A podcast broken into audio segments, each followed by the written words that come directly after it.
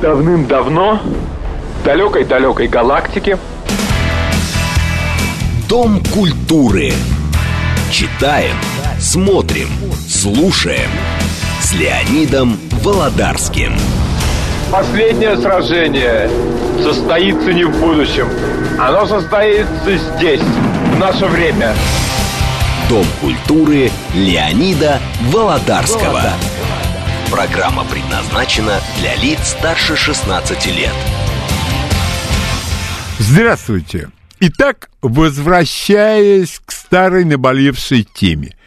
Ну, нет у меня такого предложения для слушателей, как письменная форма общения. Ну, нету. И если вы пишете сообщения какие-то, будьте любезны, я их не читаю.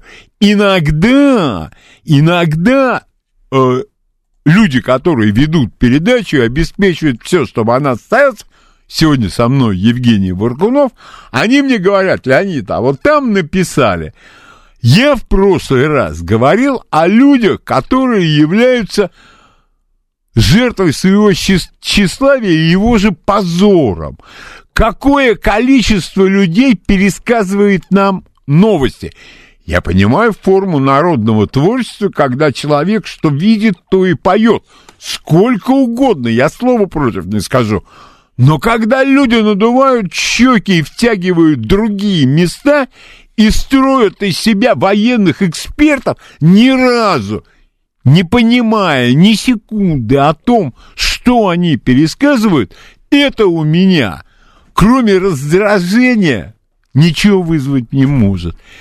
И мне говорят, ну он же наш, он же... Ну хорошо, что он наш, но он же пытается строить из себя всезнайку, эксперта. Он серьезное лицо делает, неумело играет этим лицом. Ну, боже мой, но совести нет, ну, нет, скорее всего, совести есть, головы нет. А вот когда извилины не сообщаются с любым видом другой физиологической деятельности, речью, совестью и так далее – вот тогда-то плохо получается, совсем плохо. А уж когда люди из иностранных государств, не шибко там преуспевшие, рассказывают мне о военном положении на Украине, жалко мне их. Жалко. Ну, правильно говорят, нахальство второе счастье. К чему я веду? А к тому, что во втором часе у нас Сергей Шестов. И я напомню вам, что Сергей сказал за две недели про туннель, который и был обнаружен. И если полагаться на данные из разных там интернетов, был обнаружен еще один туннель. Все. На этом мы заканчиваем. Это моя мантра. Ну, среди прочих – я просто напоминаю вам, что все пытаются вас каким-то образом обмануть. Когда человек выдает себя за военного эксперта, за ковидного эксперта и закончил при этом факультет журналистики, позор. Просто позор. А теперь, собственно, у нас культура. Я зимой говорил о Сергее Шнурове. Говорил я о нем не самые приятные вещи, но, очевидно, я просто наткнулся на Сергея Шнурова в тот момент, когда у него был кризис. Это всегда может случиться с человеком, тем более, который на виду. А вот совсем недавно я послушал последние песни Шнурова, к сожалению, для меня последние – Потому что, как мне объяснили, он в феврале еще это написал. Какие песни я имею в виду? «Прощай, элита», это на ура, это, как говорит молодежь, пять. Великолепная песня «Мелочи». Ну, вот тут просто сердце течет, когда я ее слышал. Ругается ли он матом? В мелочах не ругается в «Прощай, элита» ругается. Но, когда Сергей Шнуров на высоте, у него мат звучит совершенно органично. Ты не воспринимаешь это как мат. Ты воспринимаешь это как его реакцию на происходящее. И Сергей Шнуров для меня, вот, опять же я говорю, это сегодня. Это сегодня. То, что он делает, я для себя оцениваю и прихожу к выводу, что талант его никуда не делся. И вот этот самый талант, он и заставляет человека делать выбор. Как он поет в «Прощай, элита», в огне брода нет. Значит, ты или здесь, или там. А все эти крики за мир, за демократию, мы, ну, уже у всех это навязано, но тем не менее, за все хорошее и против всего плохого, дошли бы лесом все. И они идут лесом. И они идут лесом. С другой стороны, надо обязательно руководствоваться библейской мудростью, не сотвори себе кумира, потому что именно с этого все и начинается. А кто сделал без, бесталанную, бездарную актрису прибалтийского происхождения кумиром миллионов? Вы? Кто ей восхищались? А кто сделал из какого-то весьма посредственного футболиста кумиром миллионов. Его поклонники. А чего поклоняться-то? А кто сделает из телеперсонажей различной степени над... надутости? Специалистов то по ковиду, то по яйценоскости индюшек. Кто? А те же самые недалекие зрители. А что нужно для того, чтобы быть далеким? А нужна постоянная работа над собой. Я об этом говорю всегда. Приобретать знания. А когда у человека есть знания, он никому не верит. Не потому, что он Фома неверующий. Нет. А только потому, что я сначала не поверю, потом посмотрю, сверю со своими знаниями, вполне возможно, приобрету новые знания, и вот тогда... А вот таких людей трудно обмануть. Вот число человека, знающего, осведомленного и, самое главное, любопытного и любознательного, их очень тяжело обманывать. Итак, э, со шнуром мы разобрались. Если кто не слушал, послушайте вот именно последние его вещи, ну, февральские где-нибудь, получите большое удовольствие. И я продолжаю. Вот это вот Продолжаю настаивать. Музыка очень средняя. Единственное, он великолепно понял, что людям нужен навязчивый мотив, там, в эту присядку, в прискок и так далее, и так далее. Запоминающаяся мелодия. У него очень неплохие слова, а когда ты смотришь видеоклипы, я надеюсь, что он их сам придумывает, тогда ему действительно мои почеты и уважения – ты понимаешь, что действительно талант. Ну, а все остальное, я напомню, это не моя цитата, не створи себе кумира. Но послушать очень даже, в особенности, вот мне очень по душе, две его песни. «Мелочи» — это очень хорошо, и «Прощай, элита», и меня удивляют его поклонники, которых, конечно, миллионы и миллионы, они говорят о выдающемся вокале девочек, которые меняются с завидной частотой в составе его музыкального коллектива. Успокойтесь, дети. Ну, девочки и девочки. Ну, приятно. Ну, голоса хорошие. Одна из них великолепно двигается, я считаю, на сцене. Но они обычные, без шнура они бы были самыми обычными исполнительницами. Дальше. А вот это важно. Это идет под рубрикой культура воспитания, культура поведения, культура всего, чего пожелаете. Итак, женский волейбол. Ну, надо сказать, не часто я его смотрю, хотя я считаю, что, например, вот женский баскетбол смотреть нельзя. Ну, нельзя его смотреть, потому что и физика другая, и прыгучесть. Женский волейбол абсолютно не хуже мужского. И тем не менее, старший тренер э, все по тому, что я прочел в сети.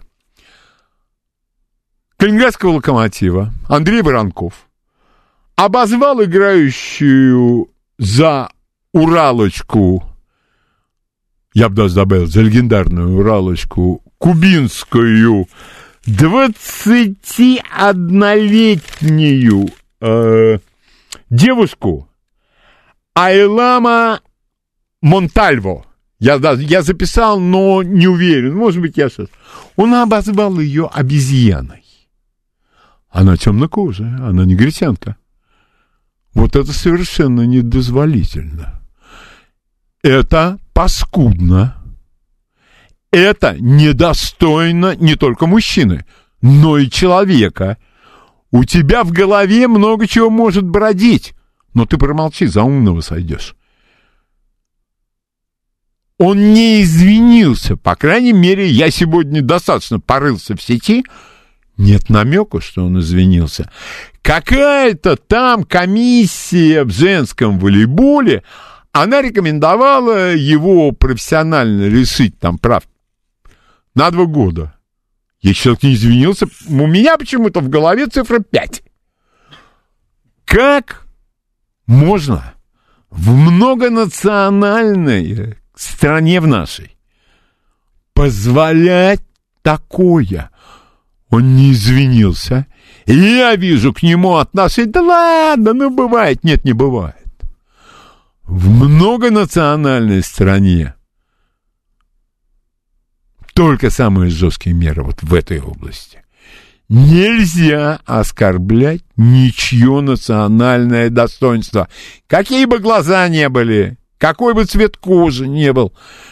Где вы, болельщики, которые сидят и гадят друг на друга круглосуточно на спортивных сайтах, которые так как пиво начали, по-моему, со вчерашнего дня продавать на футболе, которые приходят на футбол и уже несут пиво в себе. Где ваше выступление? Это же действительно принципиальный вопрос, как был принципиальный вопрос, когда якобы звезда и якобы российского футбола отоварил человека стулом. Я еще тогда предложил, может быть, этой команде или сборной какой-нибудь со стульями выходить на футбол. Ну, естественно, по разрешению какой-нибудь Международной футбольной федерации, но при нынешней политической обстановке, я думаю, это невозможно будет. Не проголосуют. Я даже не хочу принимать звонки по этому поводу. Настолько все это ясно, понятно и прозрачно. Я повторяю, зовут этого человека Андрей Воронков, а у девушки закончился контракт, и она уехала на Кубу. А если бы этой истории не было, может быть, она и осталась бы. Раз она играла у нас, значит, и уровень у нее был соответствующий. И, баск... и волейбол, я его частично смотрел, волейбол был потрясающий. Уралочка проигрывала 0-2. 2-2. Э, Уралочка матчбол, по-моему, отыграла. И все-таки проиграли. Но это спорт, это борьба. А вот то, что позволил себе тренер, это недопустимо с моей точки зрения. Далее у нас на повестке дня культура речи. И культура речи, она продолжает радовать. Чем же она продолжает нас радовать? И у меня все ходы записаны. Сейчас я вам расскажу, чем она нас радует. Информационное агентство Reuters. Нет, дети. Когда написано бар Харрис, это не означает бар Гаррис, это бар Гарри. То же самое агентство Рейтер, а произносится это Рутер. Кстати, я уверен, что все, кто говорят, этого не знают. Абсолютно. А и тем более не знаю самого знаменитого американского обладателя этой фамилии. Ну да и бог с ним, собственно говоря. Дальше, дальше, а, по-моему, а, я вам говорил, огромное количество каналов. Политический политик, информационный информатик, политический обозреватель, обозревательский политик. Боже мой. Это вот те же самые. Все младшие братья Саня во Флориде. Вот эти вот все ребята. Значит, газета «Le Monde» во французском не читается, если на конце «э», буква «э», и читается «Le Monde». «Le Monde». Я думаю, а эти люди, они не читали эту... Они в школе, наверное, болели, когда эту пьесу проходит. Пьеса «Недоросль». Вот они все этого недоросля фанвизинского перешибли соплю уже. И произошло это, я хочу сказать, достаточно давно. Но... Эм, ты, ты, ты, ты, ты, что там у нас... Э, а, но победитель с большим отрывом это господин Греф. Это господин Греф. Нет, я ни в коем случае не собираюсь анализировать его политику в Сбербанке. Я не экономист. Тут надо экономиста звать. И не из тех, как кто уже 150 лет предсказывает крах доллара или объясняют нам экономические завихрения, которые произошли две недели назад. Какой анализ прошедшей партии? Просто феноменально. А вот чтобы там что-то про будущее сказать, нет, потому что они бедные люди. Если бы я знал, какой курс доллара будет в ближайшие две недели,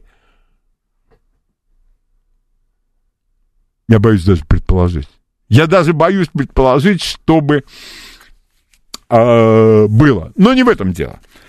Э, я все про русскую речь.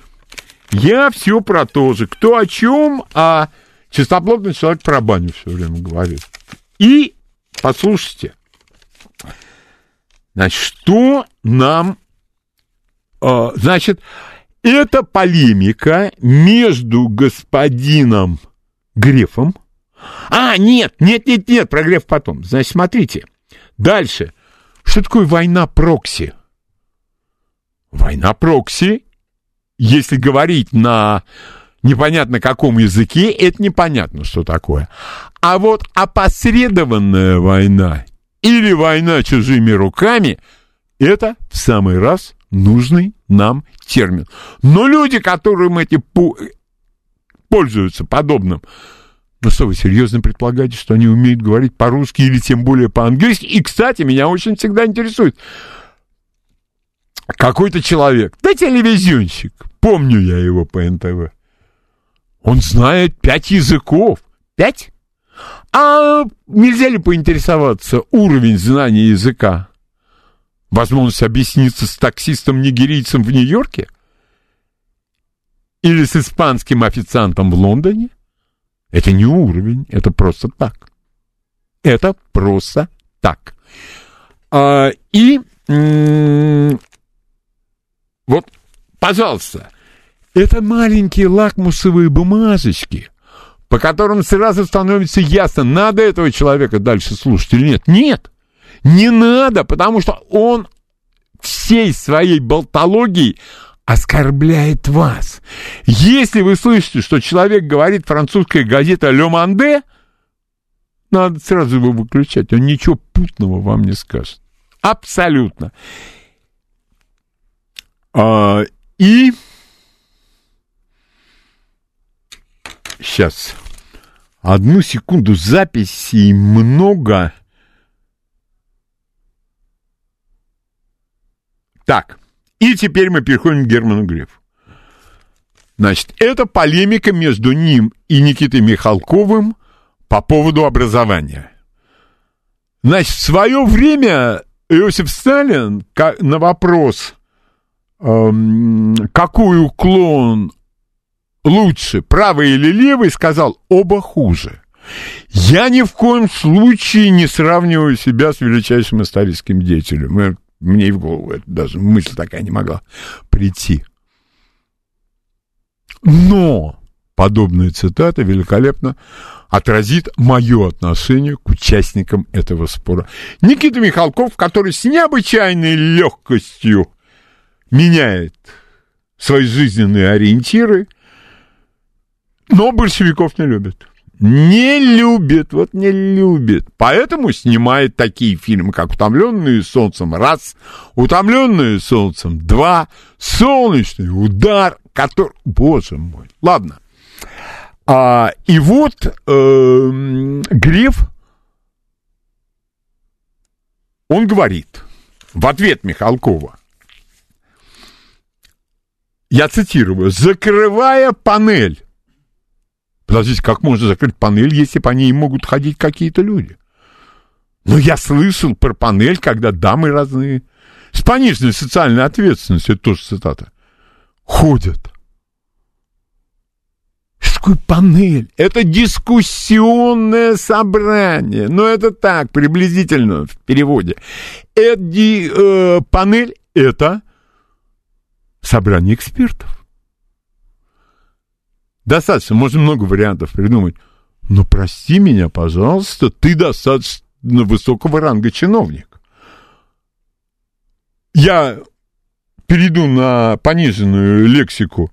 Базар-то фильтруй. А аргумент «мне так написали» мне вспоминается анекдот про Леонида Ильича. То есть, уважаемая госпожа Тэтчер, Леонид Ильич, это Ганди. Я вижу, что Ганди, но написано Тэтчер. Ну как можно не прочитать, если даже написали выступление? А дальше это уже из разряда сногсшибательного качественная, нет, когнитивная, флексибильная гибкость. Значит, слово flexibility и прилагательное flexible по-английски означает гибкость. Когда про политическую деятельность, например, говорят he's very flexible, ну, гибкий, гибкий.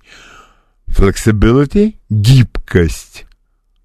Гибкость мышц, растянутость — это уже совершенно другое. Так значит, масло масляное? Я не понимаю. Это безответственное отношение к своим выступлениям? Меня это не устраивает ни с какой стороны. Или вдруг какой-то высокий государственный чиновник, который, я помню, с двумя пистолетами бегал, начинает обращаться к какому-то там зарубежному деятелю, ну, абсолютно вот такой гопническое общение. Ну, ты государственный деятель, ну, ты подумай, ну, хоть раз подумай, ну, хоть, я не знаю, хоть два подумай. Но с моей точки зрения, если ты общественное лицо, если ты выступаешь перед людьми, значит, ты должен нормально говорить по-русски. А для того, чтобы оценить, как человек говорит по-русски, надо самому постоянно работать над своим русским языком. А почему вдруг все население Российской Федерации начали, как покойный Жириновский, говорить однозначно? Кстати, он этого никогда не говорил. А словарик-то бедненький. Как слово новое услышали, так все его сразу начали употреблять. У меня вопрос, а книг читать не пробовали? Вообще словарный запас, он из книг пополняется хоть куда. И многих людей я знал, которые не очень хорошо говорили по-русски. А потом они решили, что их это не устраивает. И я вам хочу сказать, чтение добились совершенно поразительных результатов. А Напоминаю, с 15.00 у нас на проводе Сергей Шестов, а в следующем получасе мы продолжим разговор о культуре. Новости. Читаем, смотрим, слушаем. Дом культуры Леонида Володарского. Теперь э, быстренько э, культура на улицах Едем мы тут, и вдруг я вижу Академия магии и колдовства. Вот годы мои не те, я поступил туда и заколдовал бы всех. Вот как диплом бы получил, вышел бы на улицу и заколдовал вот всех, кто мне попался. И не попался тоже. Бывает такое. И второе. Слушайте, интересная история получается. Я не говорю о том, что там меня слушают высшие лица и так далее, и так далее. Конечно, нет. Уже второй год я пытаюсь достучаться, чтобы велосипедисты не ехали по тротуарам, где ходят пешеходы. Тут нет второго мнения. Там, где ходят пешеходы, самокаты и велосипеды не ездят. Все эти разговоры о том, что надо ограничить скорость, да хоть до 7 километров, так сзади в тебя объезжает на скорости всем КМФ Че. Ну, сидит там недоросль какой-нибудь, килограмм 82. Килограмм 82. И велосипед еще, не забывайте. И что? Ну, это травма в лучшем случае, причем травма тяжелая. Но Э, я слышал, какая-то народная есть э, пословица про то, что надо залезть на елку и не отцарапаться, когда ты будешь с нее слезать. Я не ручаюсь за точность. Не ручаюсь за точность этой поговорки. Тут не может быть ничего. Мне будут выражать, а где деньги? А я вам расскажу быстренько другую историю. Это мое личное наблюдение. Перекресток Ленинского и Ломоносовского – Ох, занятой перекресток, ох, движение там. И вафельница на этом перекрестке. Но когда люди едут по Ленинскому, они же все хотят проехать быстро и попадают под красный свет. Они стоят на вафельнице. Там пешеходный переход. А люди по Ломоносовскому не могут проехать в сторону метро Профсоюзная. Тот, кто там никогда не был, я заверяю вас, это очень хлебное место. Но я смотрел, смотрел, все глаза в очках просмотрел, а там, извините меня, камер нет. Вчера, когда мы пытались пересечь, мы из первого раза не смогли. Там стояло 7 или 8 машин. А штраф 5 Т рублей. Т это не тонна, это тысяча. Шесть машин за один проезд или восемь машин за один проезд, это 40 тысяч. Дивные деньги в бюджет города. Так почему же там нет камер? Вот вам, пожалуйста, и достигаются сразу две цели с моей стороны. Воспитывается культура поведения. Культура поведения может воспитываться только через наказание – это мое глубокое. Можно человеку морали читать, говорить, что это плохо. А вот как заплатил пять тысяч один раз, пять тысяч другой раз, человек сразу становится высокоморальным. Вот я вам честно говорю, у меня был один знакомый, который говорит, да плевать я хотел на эти штрафы. Как заплатил 40 тысяч, он вдруг изменился. Вот теперь с этим человеком можно идти куда угодно и приглашать его на любую тяжбу третейским э, судьей. А велосипедисты и самокатчики, они все ездят и ездят. И, по-моему, с несколько большей скоростью, чем раньше. И уже впереди едет папа, а за ней едет дочь. Что их объединяет? Лицо у них чемоданом. У папы, а у дочь кирпичом. Так что те, кто ходит по тротуарам, берегитесь. Сезон открылся. Скоро будет весна. Обещают потепление. И дальше, по-моему, 15 мая был юбилей Булгакова, Михаила Булгакова. Вот мне бы хотелось с вами поделиться своими наблюдениями об этом авторе. С одной стороны, никак не могу пройти мимо того факта, что его роман «Белая гвардия» — это пример русской классики. Вот не сойду я э, со своих позиций, э, кто бы мне ни говорил обратное. Это абсолютный пример того, что человек написал один классический роман. Я не собираюсь э, обсуждать здесь «Мастера и Маргариту», По той простой причине, что я очень многим людям задаю вопрос, ты читал тогда? И я читал тогда, и я был под очень глубоким впечатлением. А вот я недавно попробовал почитать. Да не, ну, ребят, ну это роман и роман, ну увлекательный, ну остроумный местами. Все остальное и про Христа многие другие писали, и не хуже, а даже лучше. А мне интересно, про собачье сердце я уже говорил, и как-нибудь мы про собачье сердце поговорим отдельно, я давно обещаю, понимаю, признаю свою вину, но как-то вот все более значительные события происходят, которые требуют разъяснения. И вот что я вам хочу сказать про Михаила Афанасьевича Булгакова. Разговор с Фединым. Константин Федин, классик. И он, Булгаков, ему жалуется, что там и это не так, и то не так, и третье не так, и четвертое не так. Константин Федин ему говорит, человек, не очень любивший советскую власть, он ему говорит, вы посмотрите, что вокруг происходит, какие совершения и свершения. Поезжайте на завод. Ой, нет, на заводе шумно, мне бы в Ниццу. В конце концов, э, э, по мемуарам его третьей жены Елены Сергеевны, ему позвонил Сталин и сказал, вы так хотите за границу? Мы вам так надоели. Это суть, сто процентов я передаю его словам, может быть, я чуть-чуть и скажу. Булгаков сказал, что русский писатель может, не может существовать вне Родины. А потом все время всем рассказывал, как он жалел, как он растерялся.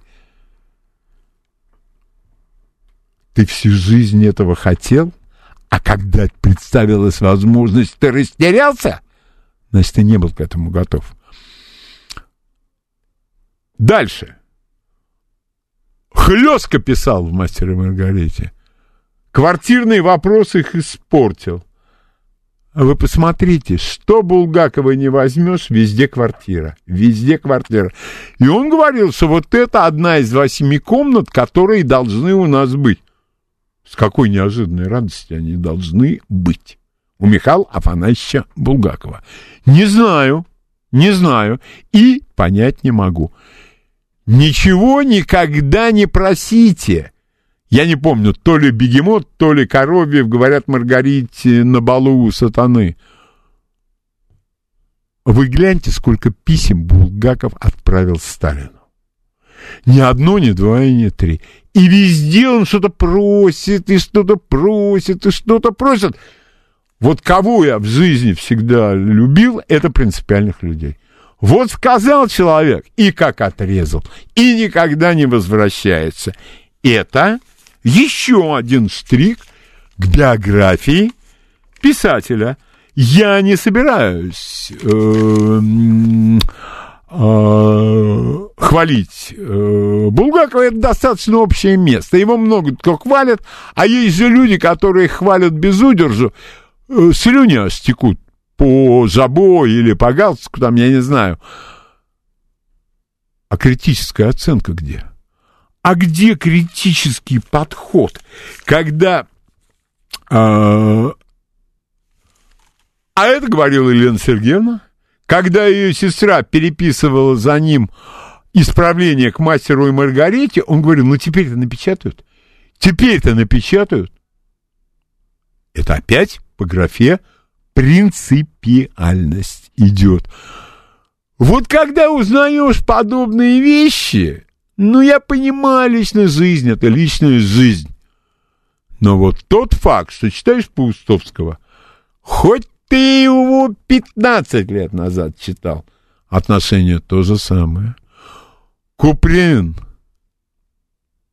Трифонов, Юрий Трифонов, Шукшин, ну, я очень люблю Василия Шукшина. И этот список будет практически бесконечным.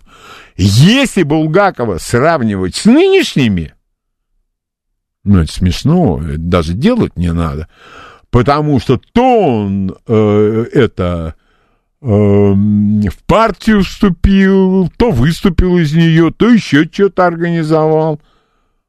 Это один. Другой лекции читает. А писать когда? А он и пишет. Только серьезно к этой писанине относиться нельзя. Ну, хорошо, ты деньги этим зарабатываешь. Я не против. Премии какие-то. А что эти премии стоят? А в прошлом году кто на премию получил? Дружок твой. А вы что, в совете по присуждению этой премии оба? Это наводит на невольные подозрения. А вот если сравнивать по большому счету, я понимаю, мне могут сказать, а Белая гвардия?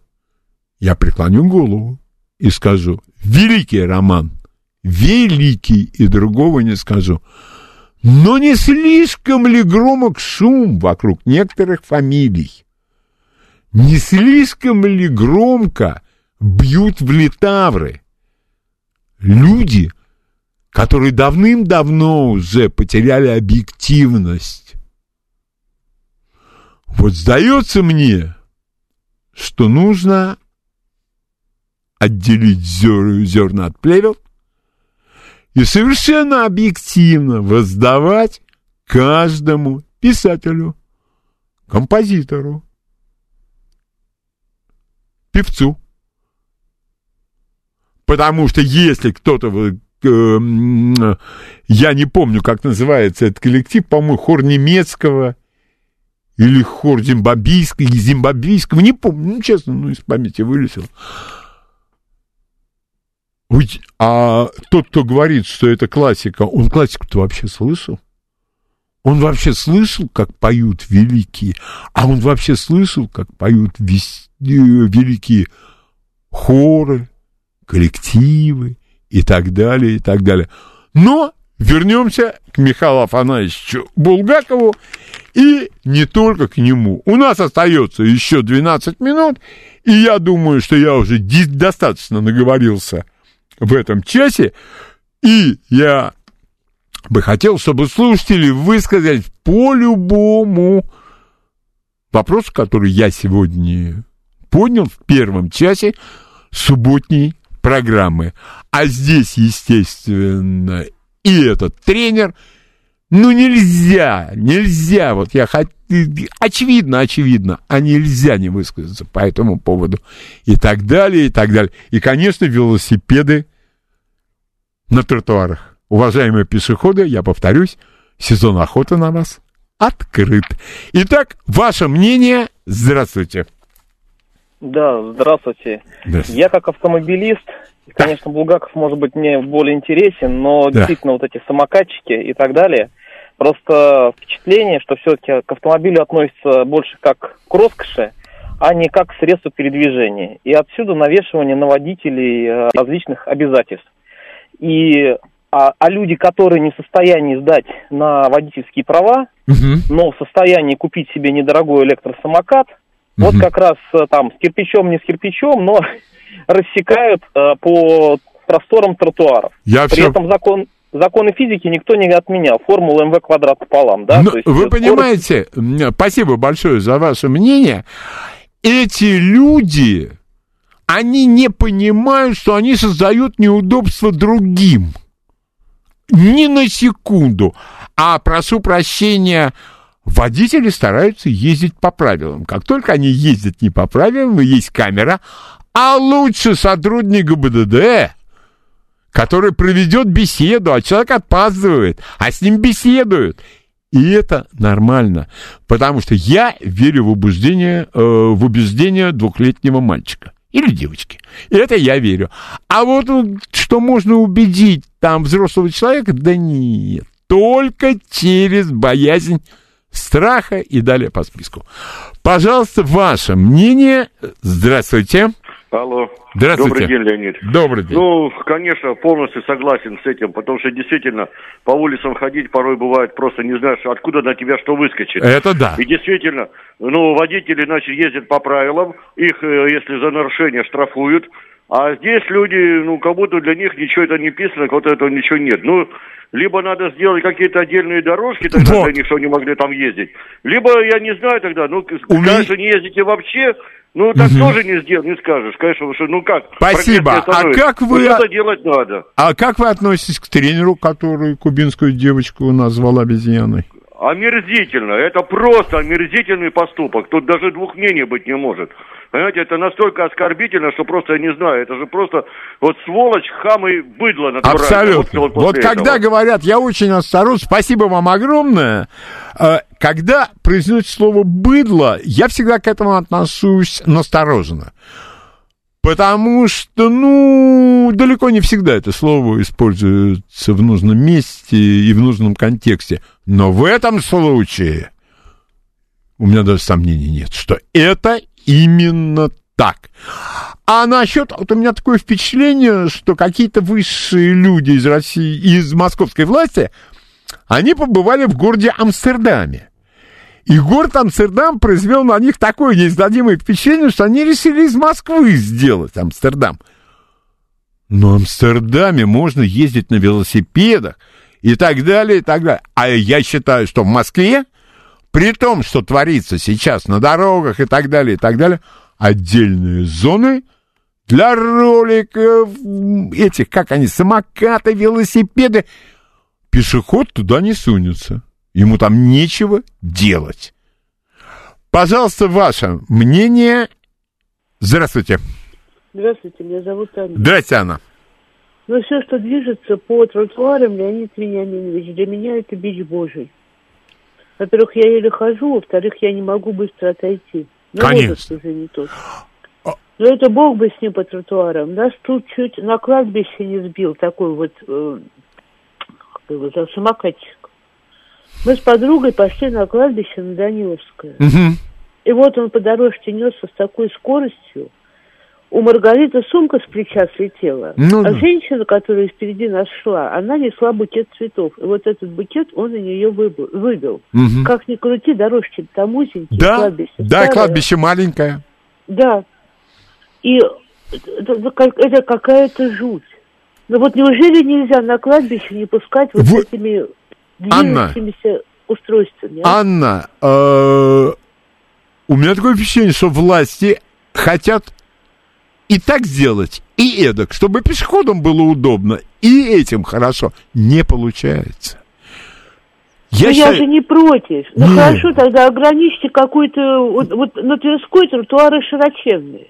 Они носятся по, всем, по всей части тротуара, и ближе к домам, и ближе а к... А меня, меня интересует количество людей, которые получили травмы или просто погибли вот от этого всего. Я что-то таких цифр нигде не встречаю.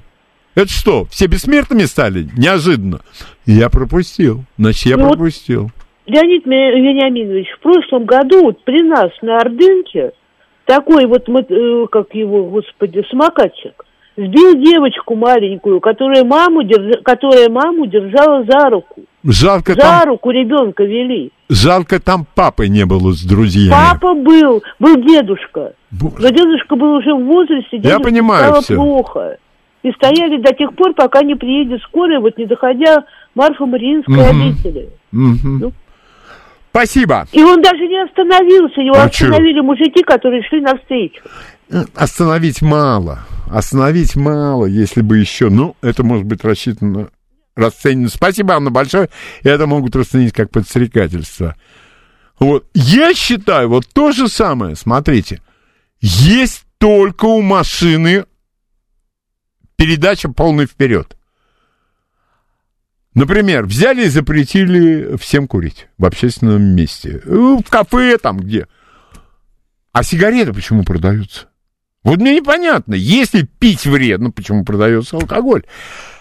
Почему на 25 заведений общественного питания нет одного, отдельно стоящего, с вентиляцией, да, любые требования технические, где люди могут собраться, покурить, пообщаться – поесть там суп какой-нибудь и так далее.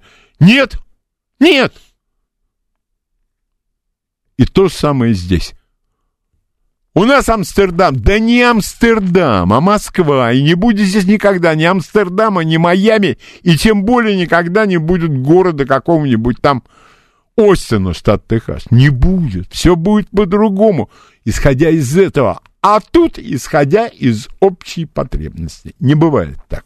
Я имею в виду, когда... Э, а вот было открыто 184 гектара познавательных равнин, поднята ярость МАЗ-25. А давайте спустимся до отдельной личности, которая ходит по тротуару. Я уже, ну ладно там, конечно, человек в возрасте, но я раза три, когда из-за спины выскакивает э, самокатчик или велосипедист, я понимаю, что сейчас сделаю я шаг на 50 сантиметров в сторону, и все. Пожалуйста, ваше мнение по любому вопросу из тех, что я сегодня поднимал. Да, здравствуйте, здравствуйте. Леонид, Геннадий, Москва. Здравствуйте, Слушайте, Геннадий. ну я сам вот езжу на самокате, да, но он у меня не очень мощный, но у меня есть права, там лет мне уже там шестой десяток, как бы это, я просто обратил внимание, кто летает. ну, молодежь, да, то есть это понятно, но э, самая интересная позиция властей – ребята, либо вы делаете, то есть как права с буковкой М, как на мопеды, да, на мини эти, да, чтобы люди понимали, что не, не всем бездумно встал, нажал гашетку и поехал. Но э, позиция властей, то есть такая, как бы они, ну, понятно, что все потенциальные избиратели это молодежь, да, и как бы зажимать сейчас им, э, то есть вот как бы, ну, э, вроде как хотят угодить, вроде э, угодить и обычным то есть э, пользователям. И в то же время, то есть... Да не получится. Ну, да тут, не слушайте, получится. тут надо выбирать. Ну, мое мнение такое, Леонид, что вот э, реально, да, я, конечно, не то, что права на электросамокаты там выдавать, да, но, то есть, если... Ну, опять же, понимаете, это прибыль. Если люди, знаете, как в приложении вот это, каршеринг, если ты там сколько набедокурил, у тебя там ценник так возрастает. Да, что да, это... да, да. Спасибо. Вот эти. Моя да, позиция следующая. В парках люди гуляют. Небольшой участок парка выделяется самокатчикам и велосипедистам. Я бы по первости приветствовал, знаете, вот в авиации лобовая атака. Вот они разгоняются с разных сторон дорожки и друг другу в лоб. Кто отвернет слабак? И по телевизору показывать. Кататься на самокатах, велосипедах, роликах, там, скейтборды эти какие-то, все что угодно, отдельно от пешеходов.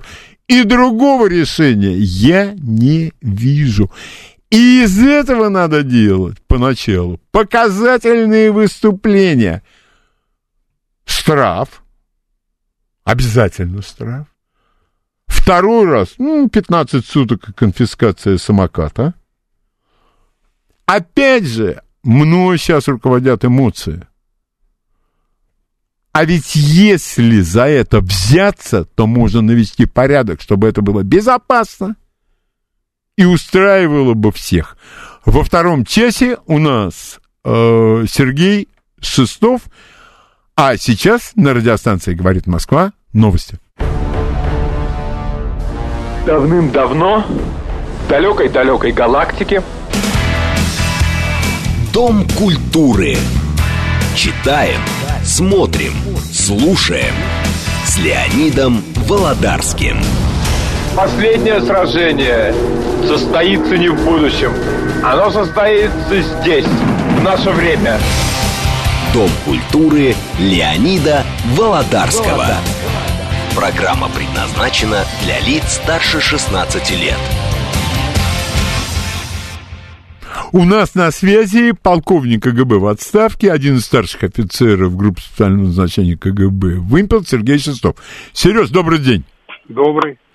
Так, у тебя есть мантры какие-то, может быть, ты сам что-то хочешь сказать до того, как вопросы пойдут? Обездолили меня, Леня, обездолили. То есть?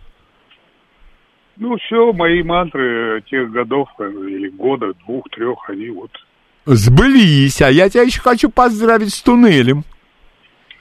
Спасибо. Да. Спасибо, спасибо, что от, отслеживают это направление. Э, скажи, это, пожалуйста. Это, это не наша с тобой заслуга. Э, это э, просто я как бы убеждаюсь, что работают, работают. А скажи, пожалуйста, а, было заявлено, что этот туннель, они по нему за водой выходили. Так значит, обложен... Это легенда, сразу легенда. Легенда, так, а разъясни, пожалуйста. Я э, выскажу такое, что нужных людей могли вывести, самых нужных, там 3-5 человек, угу. э, могли вывести уже.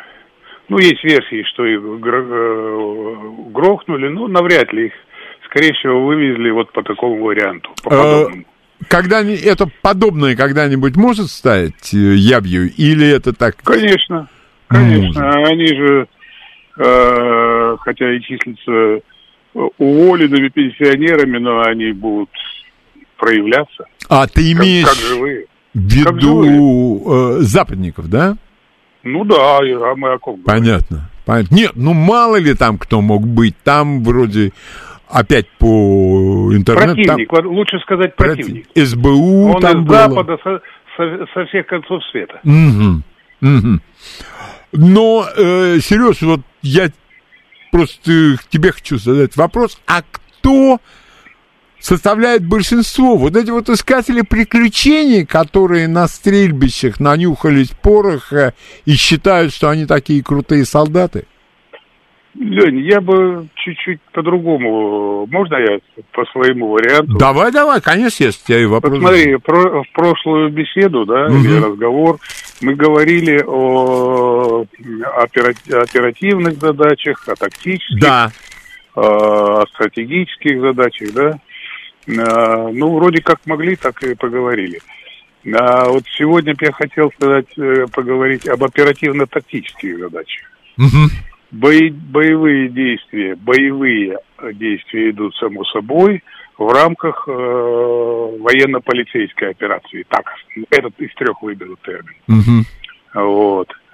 Э, или э, по-путински это воен, специальная военная операция. Угу. Вот. Значит, основное логово уже на 90, там, 7 на 98 процентов прикрыли, это Мариуполь.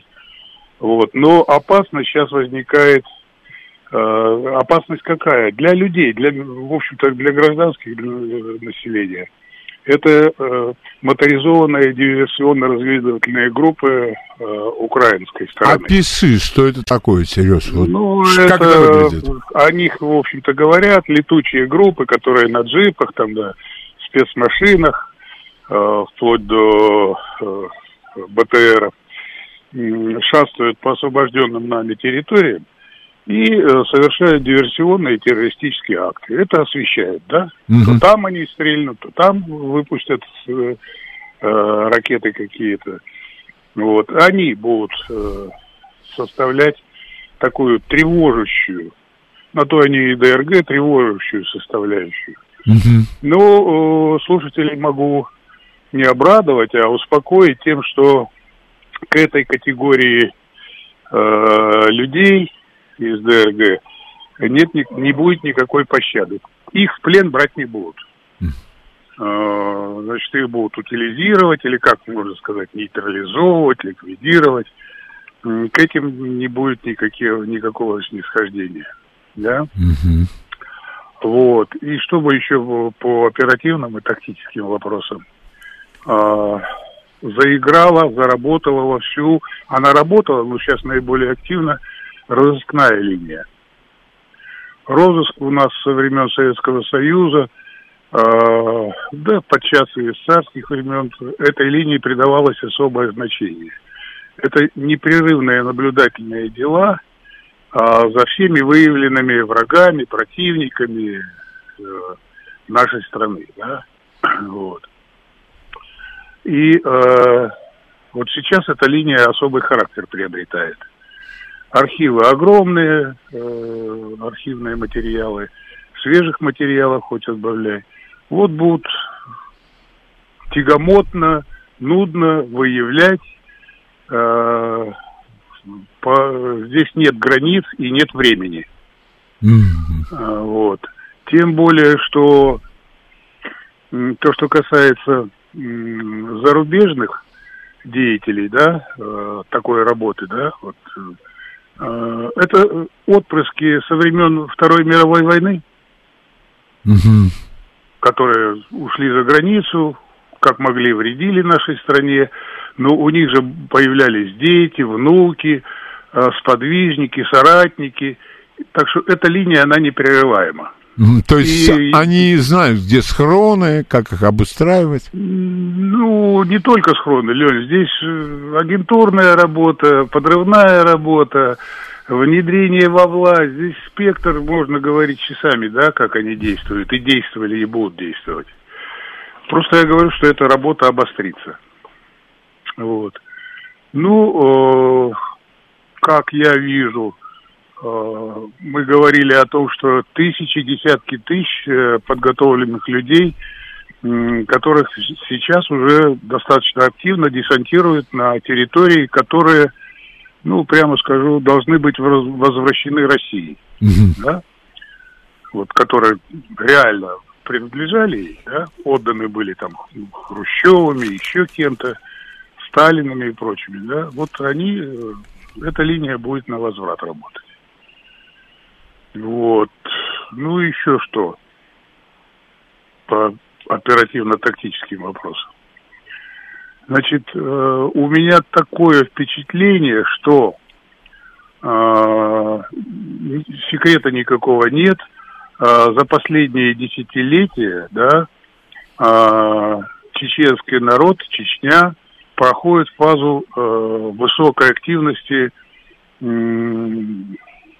пассионарности. Угу. Вот. А, это естественное явление, оно на года, на десятки лет может быть. И у меня такое впечатление, все вот там поляки и прочие румыны – как бы показывают свои претензии на э, Закарпатье, да, вот на, на всю эту... На Западную э, Украину. Бан, да, да. На, на всю эту бандеровскую, так сказать, бандеровскую mm-hmm. часть Украины. Здесь мы можем, можем им приготовить сюрприз. Насколько я понимаю, насколько я слышу, насколько могу предположить, Э, Кадыров согласен выставить от 150 до 200 тысяч э, чеченцев под эгидой Росгвардии России. И у меня такое впечатление, что вот эти 150-200 тысяч, они сейчас проходят обкатку в горячих точках, хорошо воюют, Э, хорошо себя зарекомендовали, отлично, можно сказать, э, себя зарекомендовали по многим вопросам. При, во второй части операции, стратегической операции, да, когда э, найдут нужным и возможным двинуть армию дальше, а дальше это до границ э, с Польшей и э, с другими странами, на границе Украины угу. нынешней а, я думаю, вот э, эта территория будет отдана Чечне в силу того, что я сейчас уже сказал, под протекторат. Вот так грубо, но, скорее всего, так и будет. Ну, всегда слова можно всегда подобрать, я думаю. Да, и э, военные э, наше присутствие всей российской Министерства обороны будет там, скорее всего, пару баз каких-то будет, ну, неважно, две, три, неважно сколько, группировки будут какие-то, да. Но порядок хотел сказать, революционные, а, будут наводить, наверное, все-таки гвардейцы из Чечни, Росгвардии из Чечни. Вот такой маленький сюрпризик может э, натовцам прикатить. То есть, вот, э, Сереж... В общем и целом так. Ага. Но смотри, даже вот как после начала э, военный э, спец... Не военный, Леня. А, военный Чекистско-войсковой. Да, Чекистско-войсковой. Войны не было и нет. Да, не дай да, бог да, будет да, война. А, там же ведь ты говорил какие-то определенные вещи, но потом это все менялось в ходе операции. Ну, это естественно. Это естественно. Сереж, а, я хочу, чтобы ты повторил, может быть, кто-нибудь не слышал. Нет такой вещи, как блистательно спланированная операция, которая будет успешна на 100% в данный момент. Ну, вот. это же само, ну, это же исторически, это само собой разумеющееся. Коррективы, масса, иногда кардинально все меняется. Вот даже вспомните того, что э, как народ воспринимает. А, двинулись, прорвали, до Киева дошли, чуть и, и потом отошли. А, так народ воспринимает, да, и угу. постоянно об этом телевидении трещит. Наш, наши все спикеры, я от слова болтуны перешел к слову спикеры. Хорошо. А, разных мастей. Вот и говорят, вот взяли, отступили, наступили. Я это расцениваю как э, маневр Министерства обороны, разведка боя. Вот этот захват аэропорта рядом с Киевом, аэродрома. Да, да, да. Вот ки- киевское направление, это разведка боем была посчитали нужным, отошли э, туда, куда надо отошли. И ведь основное то, что то, что освобождено, частично освобождено, надо осваивать. Это оперативно, оперативно-тактическая работа, нудная, грязная, тягомотная. А сейчас еще суды повалят. По-моему, уже одного-двух засудили, там сорока дали. Э, кого-то повешивают или расстреляют, как там ДНР, ЛНР решит. И вот это все будет. Я еще хочу слушателей, ну, как бы предупредить, это долго, это на десятилетия. Это десятилетие. Но это не значит, что будет все грохотать, греметь, как угу. э, э, чистое военное действие. И, и не без этого. Ну, так будет. Угу. Никуда от этого не денешься. А скажи, пожалуйста, как ты расцениваешь готовность населения, вот именно когда розы, когда борьба с, с диверсионно-разведывательными группами, как ты расцениваешь помощь населения российским властям? Ну, в основном-то, конечно, будут помогать по многим причинам, а, но большая часть будет помогать а, по разным причинам. По патриотическим чисто причинам, а, по сквалыжным, сосед соседа, да? А, давай-ка вспомним, сколько миллионов писарей было в период начальной фазы чуть ли не до войны а, этих э, сообщений, да, сосед на соседа, партиец на партийца, между десятки, это миллионы же были стукачеств. Вот. Ну, они потом ну, как, как развитие было дальше, да, это, до сих пор все это склоняется, как ЧК губила народ. А народ сам себя губил тем, что писал друг на друга. Надо, не надо. Вот приблизительно такое же явление будет. Будут закладывать. Угу. Но для осуществления подобных вот операций через полно народу, наверное, нужно. Много. Не понял. Кадры нужны. Ну, то самое... Нет, ну, один, один, скажем так, один оперативный работник, я с позиции КГБ говорить, по разыскной линии может держать 50-100 э, источников информации. Угу. Э, да, это, конечно, будет оперативный состав усиливаться, набираться, но в этой работе на связи у одного оперработника может доходить до 100 э, информаторов разли, различной категории. Агентура, ну, доверенные, и добровольцы, и прочее, прочее. Ну, Заявители. Ну, если э, можно, ты, когда в Афганистане работал, вы занимались там и оперативной работой тоже, вот сколько у тебя было э, людей на связи? Ну, я не разыскной работой занимался, я занимался защитой особой важности объектов. Mm-hmm. Вот. А, достаточно, Лень. Нет, я же не претендую на какие-то Нет, ну, цифры. в день приходилось э, иногда по пять, по три встречи проводить, а это большая нагрузка, это же не э, всегда так на скамеечке сидишь и разговариваешь. Mm. И на скамеечках тоже. Вот. Э, работа, когда принять э, двух, пять, два, четыре, пять человек, это нагрузка большая. Ага. Вот какой вопрос, Сереж, еще взятие большого города. Вот как это все обстоит? Потому взятие, что... большого гор... взятие большого города с точки зрения э, действий Министерства обороны? Да. Это одно. Да. Это Мариуполь. А взятие Херсона, это я уже э, на прошлой передаче говорил, это больше э, чекистско-войсковых, чекистских действий, да? Угу. Э, все, это не, не значит, что кто-то сработал хуже или, или лучше. От обстановки. То есть это разделение ну, вот обязанностей. Два, два, два ярких примера. Херсон mm. – это направление чеки, больше чекистской работы, да? Mm-hmm. А, и поэтому, ну так случилось, э, это же не укрепрайон был такой, как э, Мариуполь, э, более-менее так бескровно, да? И Мариуполь. Там основная составляющая действия э, Министерства обороны. Ну, а оно как может, так и работает. Где-то так. Мариуполь это был исключительно укрепленный район.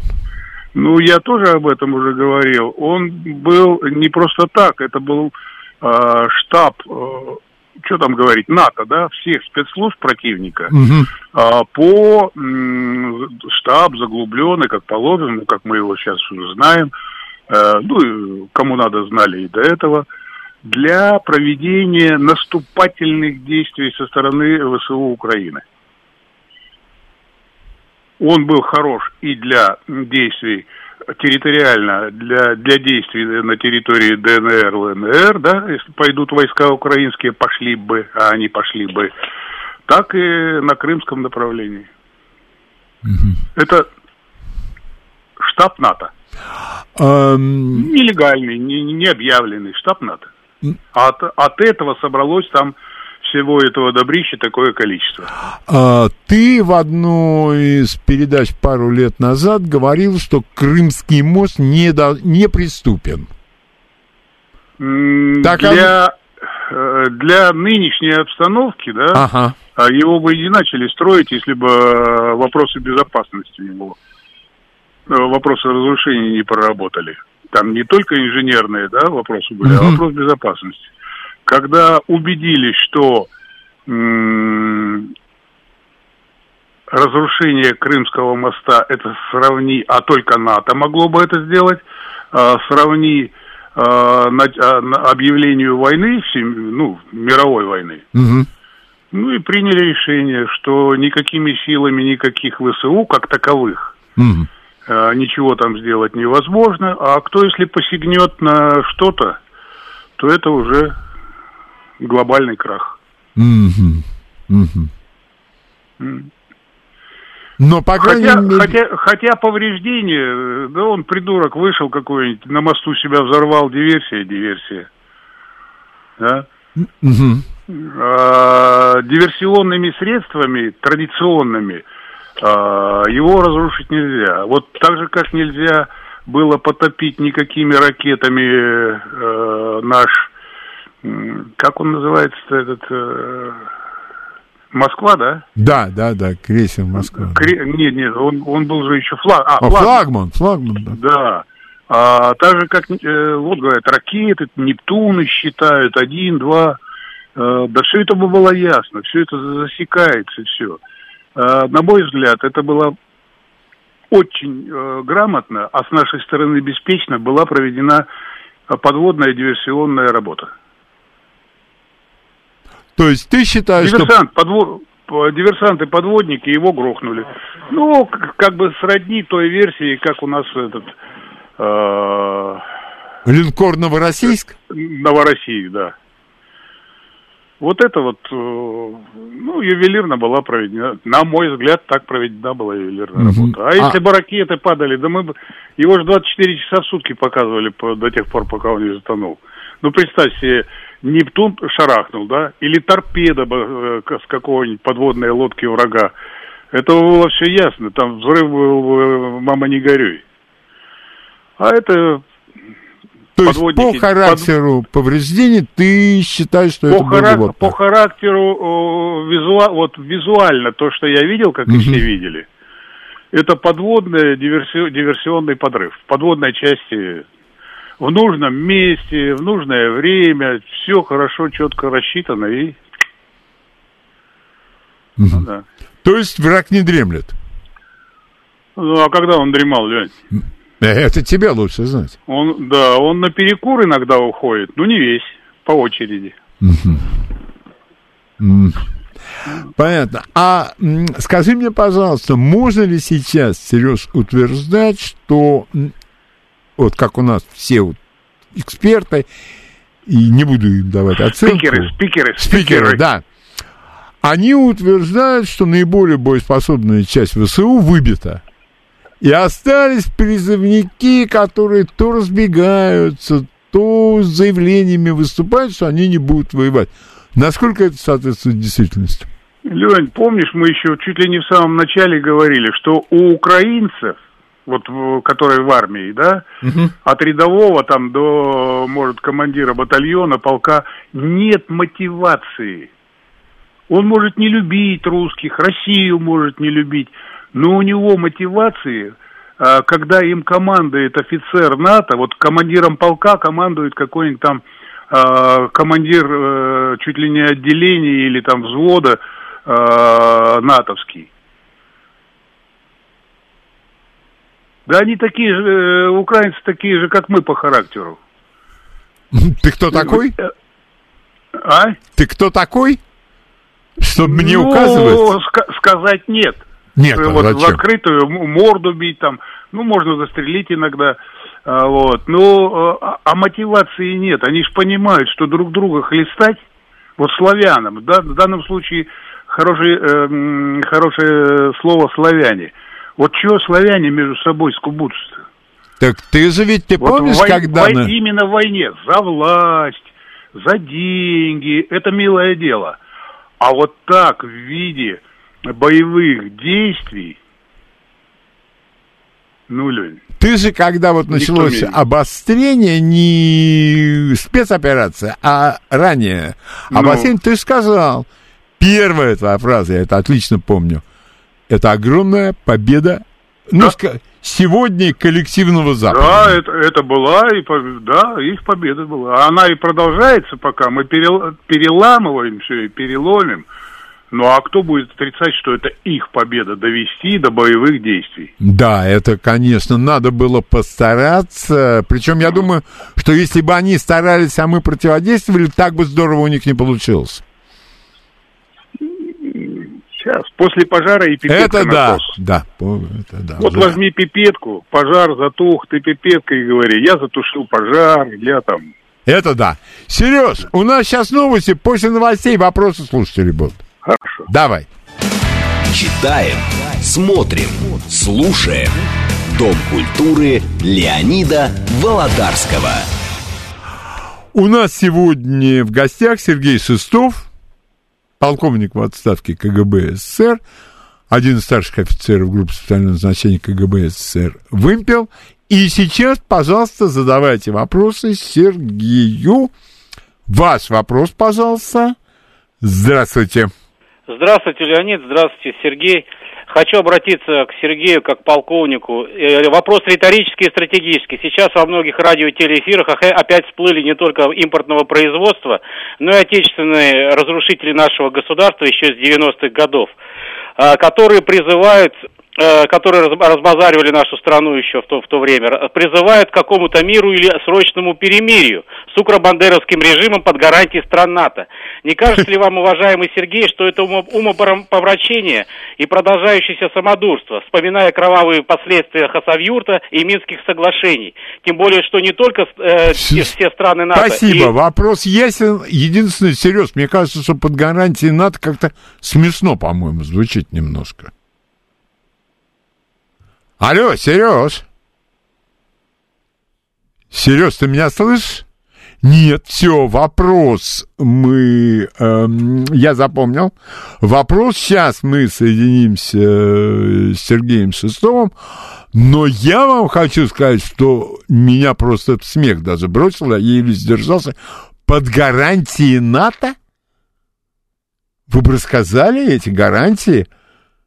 Много кому гарантии давали? И Каддафи давали в свое время гарантии, я слышал. И в Ираке давали, и в Кувейте, да, и давали, и все на прополу всем давали гарантии. А вот чего эти гарантии на самом деле стоят? Вот мы сейчас и спросим Сергея.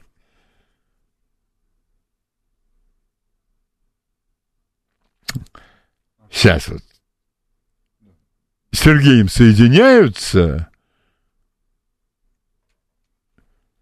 А, Сереж, ты слышишь меня?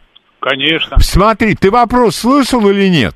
Нет. Значит, вопрос только... был следующий. Значит, оживились люди, которые разваливали наше государство, которые его обкрадывали, которые повлияли на мир в Хасавюрте, на многое другое. Они призывают к тому, чтобы немедленно был заключен мир или перемирие. Вот теперь я тебя предупреждаю, сдержись, ты можешь засмеяться, под гарантией НАТО. Ну, Лень, ну это же здорово. Сдви, сдвиньте, э, как главный сказал, сдвиньте на позиции, там, я не знаю, 90-го года. 97-го. Э, и будем сотрудничать. Только вот уйдите куда, оттуда, где мы сказали. Ну, президент сказал. Угу. И дайте провести э, на, за пределами Украины работу по декоммунизации территорий. Угу. Мы уже говорили о Польше. С какого ляда э, злобным этим фанам отдавать бывшие немецкие земли? Они по праву наши. Не, их надо декоммунизировать, конечно, это хорошая а мысль. Это, это и есть процесс декоммунизации. Но раз главный сказал, мы вам поможем, поучаствуем в декоммунизации. Да, они могут неправильно понять, это действительно надо это, контролировать. Это, это их горе, да. поймут, когда надо. Все. Пожалуйста, ваш вопрос Сергею Шестову. Здравствуйте. Алло. Да, Алло, добрый день еще раз, Леонид. Огромное спасибо вам и Сергею. Всегда вот огромная просьба. Всегда ждем с нетерпением, когда появится уважаемый наш Сергей, для того, чтобы послушать его такие вот... Э, а очень... вы, извините, а вы обратите внимание на то, кто рассказывает про разные военные и прочие таинственные хитрости, люди, которые там не то, что не заходили, они у двери не стояли. Так я об этом и говорю, поэтому я и прошу, это, это, это жизнь спикеров. Ну... Да, поэтому я и прошу, чтобы Сергей, пожалуйста, появляйтесь как можно чаще. Только от вас, вот, ну, еще, может, по пальцам можно перечислить таких людей, которые дают объективную картину. Это, как говорится, преамбула. Два маленьких, коротеньких вопроса. Сергей, вот ваши предсказания сбыва, практически сбываются по поводу увеличения вот, численности людей. Когда, помните, вы говорили, что, что Путин сказал, что как минимум 20-25 миллионов, что нам надо э, завести на территории страны. А скажите, пожалуйста, вот вопрос национальности следующих будет иметь значение или это только будет вот русскоязычное население? Это первое. И второе, вот Денис Пушилин сказал, что завод «Азовсталь» должен быть разрушен, там будет курортный город, все. Как вы относитесь к, к этому мнению? Нужно его разрушать или есть возможность его восстановить? Огромное спасибо. Да, да. Но я чуть-чуть буду поправлять. Не я предсказатель, а Путин прорицатель. Это он, а не я сказал насчет 20-25 миллионов раз. Второе как бы ни относились мы сейчас к Мариуполю, как бы ни страдали и не жалели свои производства мариупольцы все, да, вот э, э, это старье, ребята. Мы говорим о том, что дом мы работали. А в не нашем мире одна единственная дом, домна существует в Японии как музей. Ребята, это даже не прошлый век, это начало прошлого века домны. Конечно, там надо все, пользуясь вот этой ситуацией, штопать э, рваные носки не надо. У нас фу, фу достаточно сейчас будет силы, средств, финансовых и э, пассионарных и всех сделать э, супер э, э современное производство.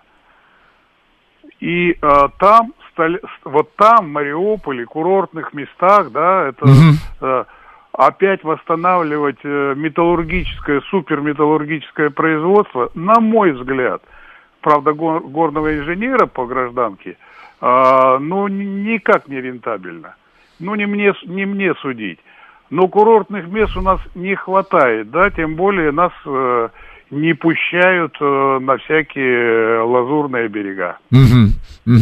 А, Сереж, мы с тобой об этом говорили, ты на мой вопрос ответил. Пожалуйста, э, скажи, э, я тебя спрашивал, что у нас в свое время писали про эти виды вооружения, про те, про другие.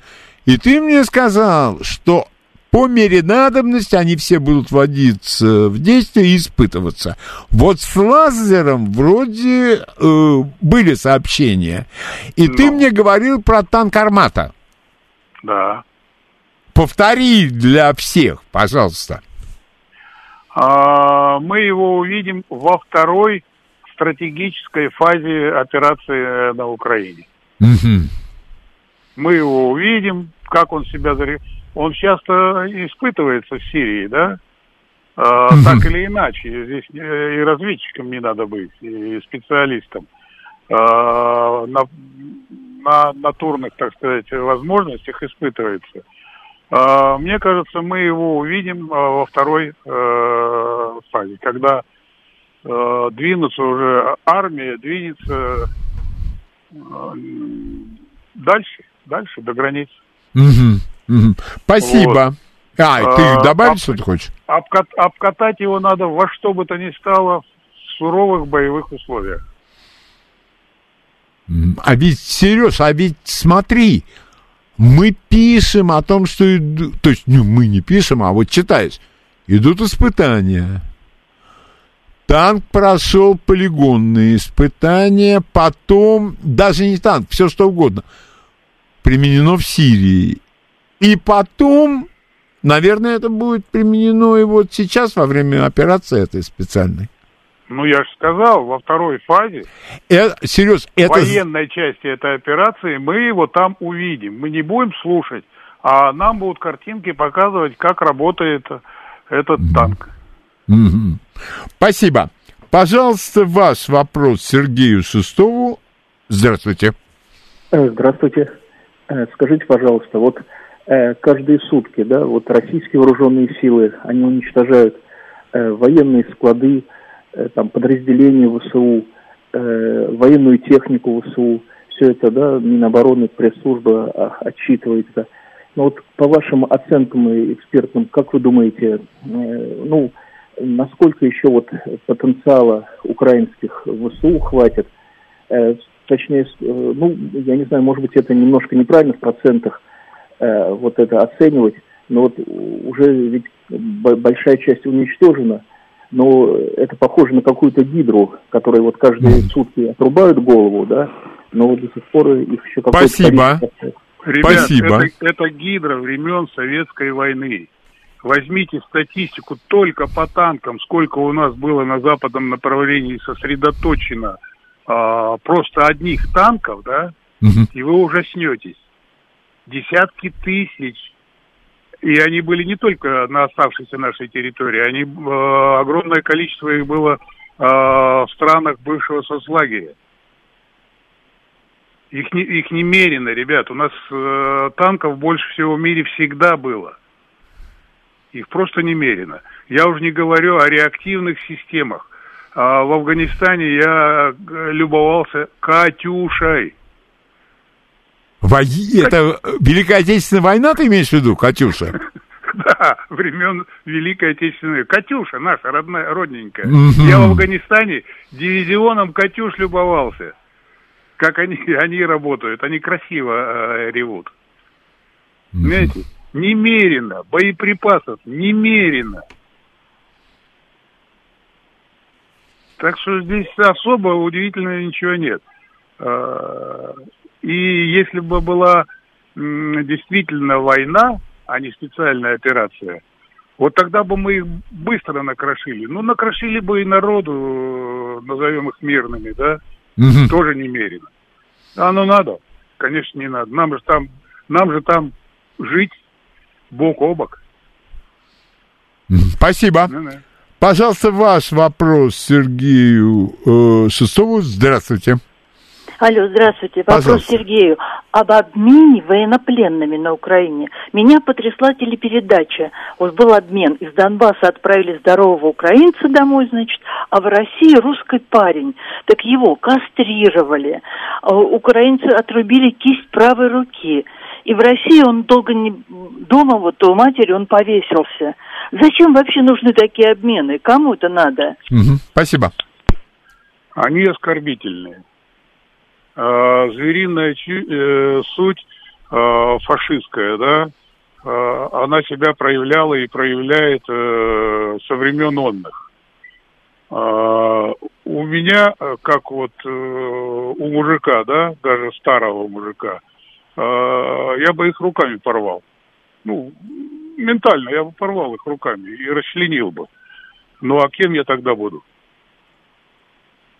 Вот превратить меня в зверя можно, но не нужно.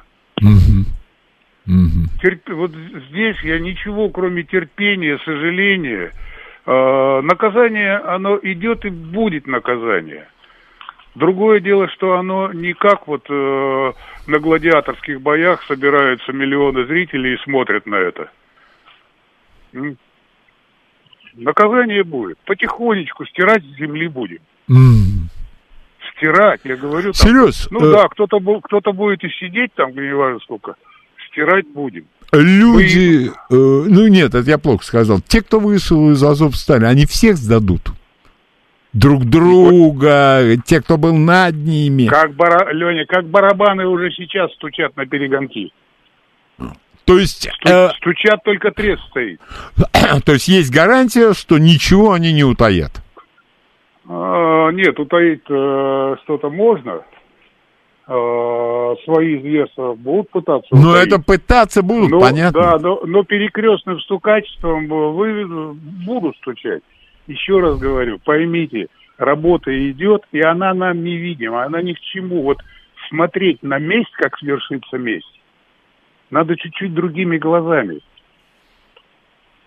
Мы уже не повторим э, послевоенных времен э, работу с бандеровцами, да? Да. Дай бог, чтобы у нас Никита Сергеевич и Брежневы не появлялись. Я об этом аспекте говорю, не о их э, общей деятельности. А вот именно... Простить, простить, понять, вот это все. Вот мы сейчас расхлебываем, я еще раз говорю, разыскные дела, да, угу. они вечны. А. Но решение властителей мы знаем, вот по решению Никиты Сергеевича, он один сделал больше, чем Гитлер. Хороший человек, неважно. Крым отдал. Бандеру все распустил. А это десятки тысяч, ребята. Да, тогда же амнистия была. Пусть он сколько угодно кукурузы навыращивает. Но двумя-тремя шагами сделал больше, чем э, разрушительного для нас. Больше, чем mm. положено. Ваш вопрос, пожалуйста. Здравствуйте. Пожалуйста, ваш вопрос. Здравствуйте. Да, здравствуйте. Это я попала на радио? Это вы попали на радио. Голос вот непонятный. Так, все. Тогда э, это выяснение отношений, а какие три цифры у вас на обороте кредитной карточки, потом, я боюсь, может вопрос последовать. Ваш вопрос, здравствуйте. А, здравствуйте, Леонид, здравствуйте, Сергей, спасибо за передачу. Станислав зовут. А, вопрос к Сергею. Вот сейчас, ну, дай бог, близится как бы освобождение Донецкой и Луганской областей. Вот.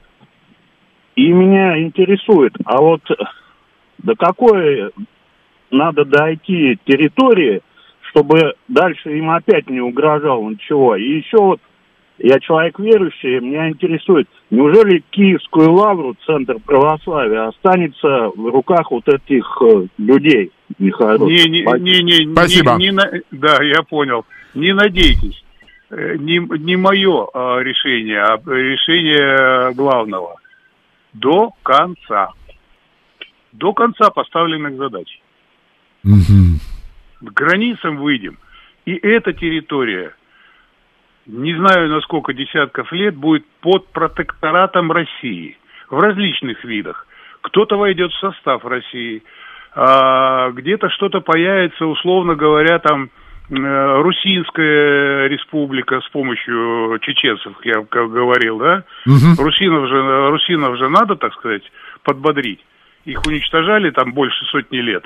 А теперь почему бы не русины с чеченцами строят Закарпатскую э, республику? Но все будет под протекторат э, на десятки-десятки лет. Ну, это точно быстро не сделать, я думаю. Потом, э, Путин не из тех, кто э, просто так будет прощать наши убытки, да, за счет этого. Эта территория, как бы она ни называлась, она будет отрабатывать то, что на нее затрачено. А, протекторат, то... будет, протекторат будет. То есть вот эти вот бескорыстная помощь, а потом списание долгов, этого не будет? Будем надеяться. Нет, не будет. Уже, уже не будет, уже нахлебались. Это да. А, но это я говорю так уверенно, а, если а, Верховный останется еще на один срок, да, там угу. возраст, да, там, все, а, и подготовит а, такую гвардию, такую, та, такое, так сказать, свое окружение, что это тоже на десятки лет, э, пусть на сотни лет все остается. Но вот поймите, протекторат России над этой территорией будет стопроцентный в разных вариантах, раз, в разных обличиях. Все, спасибо. Следующий вопрос. Э, здравствуйте. Добрый день, спасибо за эфир. Уважаемый Сергей, уважаемый Леонид, скажите, пожалуйста, вот недавно депутат Затурин предложил организовать э, эти, это, и организовать, э, а, а, организовать вот поход нет. Чего-чего? Что, что? Нет. Я прошу прощения, это не качество что связи. Да серьезно, связь такая. Ваш вопрос, пожалуйста, здравствуйте. А, добрый день, ИТУ Москва. Вот вопрос такой, значит, скажите, Сергей, то есть, насколько мы можем понять, государства Украины не будет как и... такового. Вы знаете, э, Все, вы знаете спасибо. я выскажу свое мнение. Э, государства под именем Украины на этой территории не должно быть. А, образа... Какое-то образование, э, пожелание, опять же, допустим, там в анклавном варианте Полтава, вот эти вот территории, они будут, ну, украинское там, я, я так с балды говорю, украинский край, украинская область, может быть. Слово Украина, ну, я не вижу его как, э, как государство. Оно э, налепленное. Оно просто слепленное. При, ну... активном наше, при активном нашем участии. Кстати. В свое время. Да, кстати, там, ну да, другое дело, что можно политически, наверное, объяснить, почему разные решения в разное время принимались. Я не могу объяснить. Я могу э, услышать это, но э, понять и простить не могу. Это уже... Я, не, я несправедлив. Я несправедлив. Мне скажут, были такие времена, да, надо Серьез? было укреплять и прочее. Но это все это за отговорки. Сереж, огромное тебе спасибо. А, всегда ты желанный гость. И спасибо за то, что ты нам разъясняешь то, что, на твой взгляд, действительно происходит, а не то, что, как многие люди считают, что спикеры, происходит. Спикеры. Спикеры. Все. Счастливо, Сереж. До свидания. до свидания. До свидания. А завтра у нас э, Евгений Анташкевич, наш постоянный гость. И это будет вторая часть передачи «Контрразведка. Как она есть». До завтра. Это будет ровно в 11 часов и до 13. До свидания.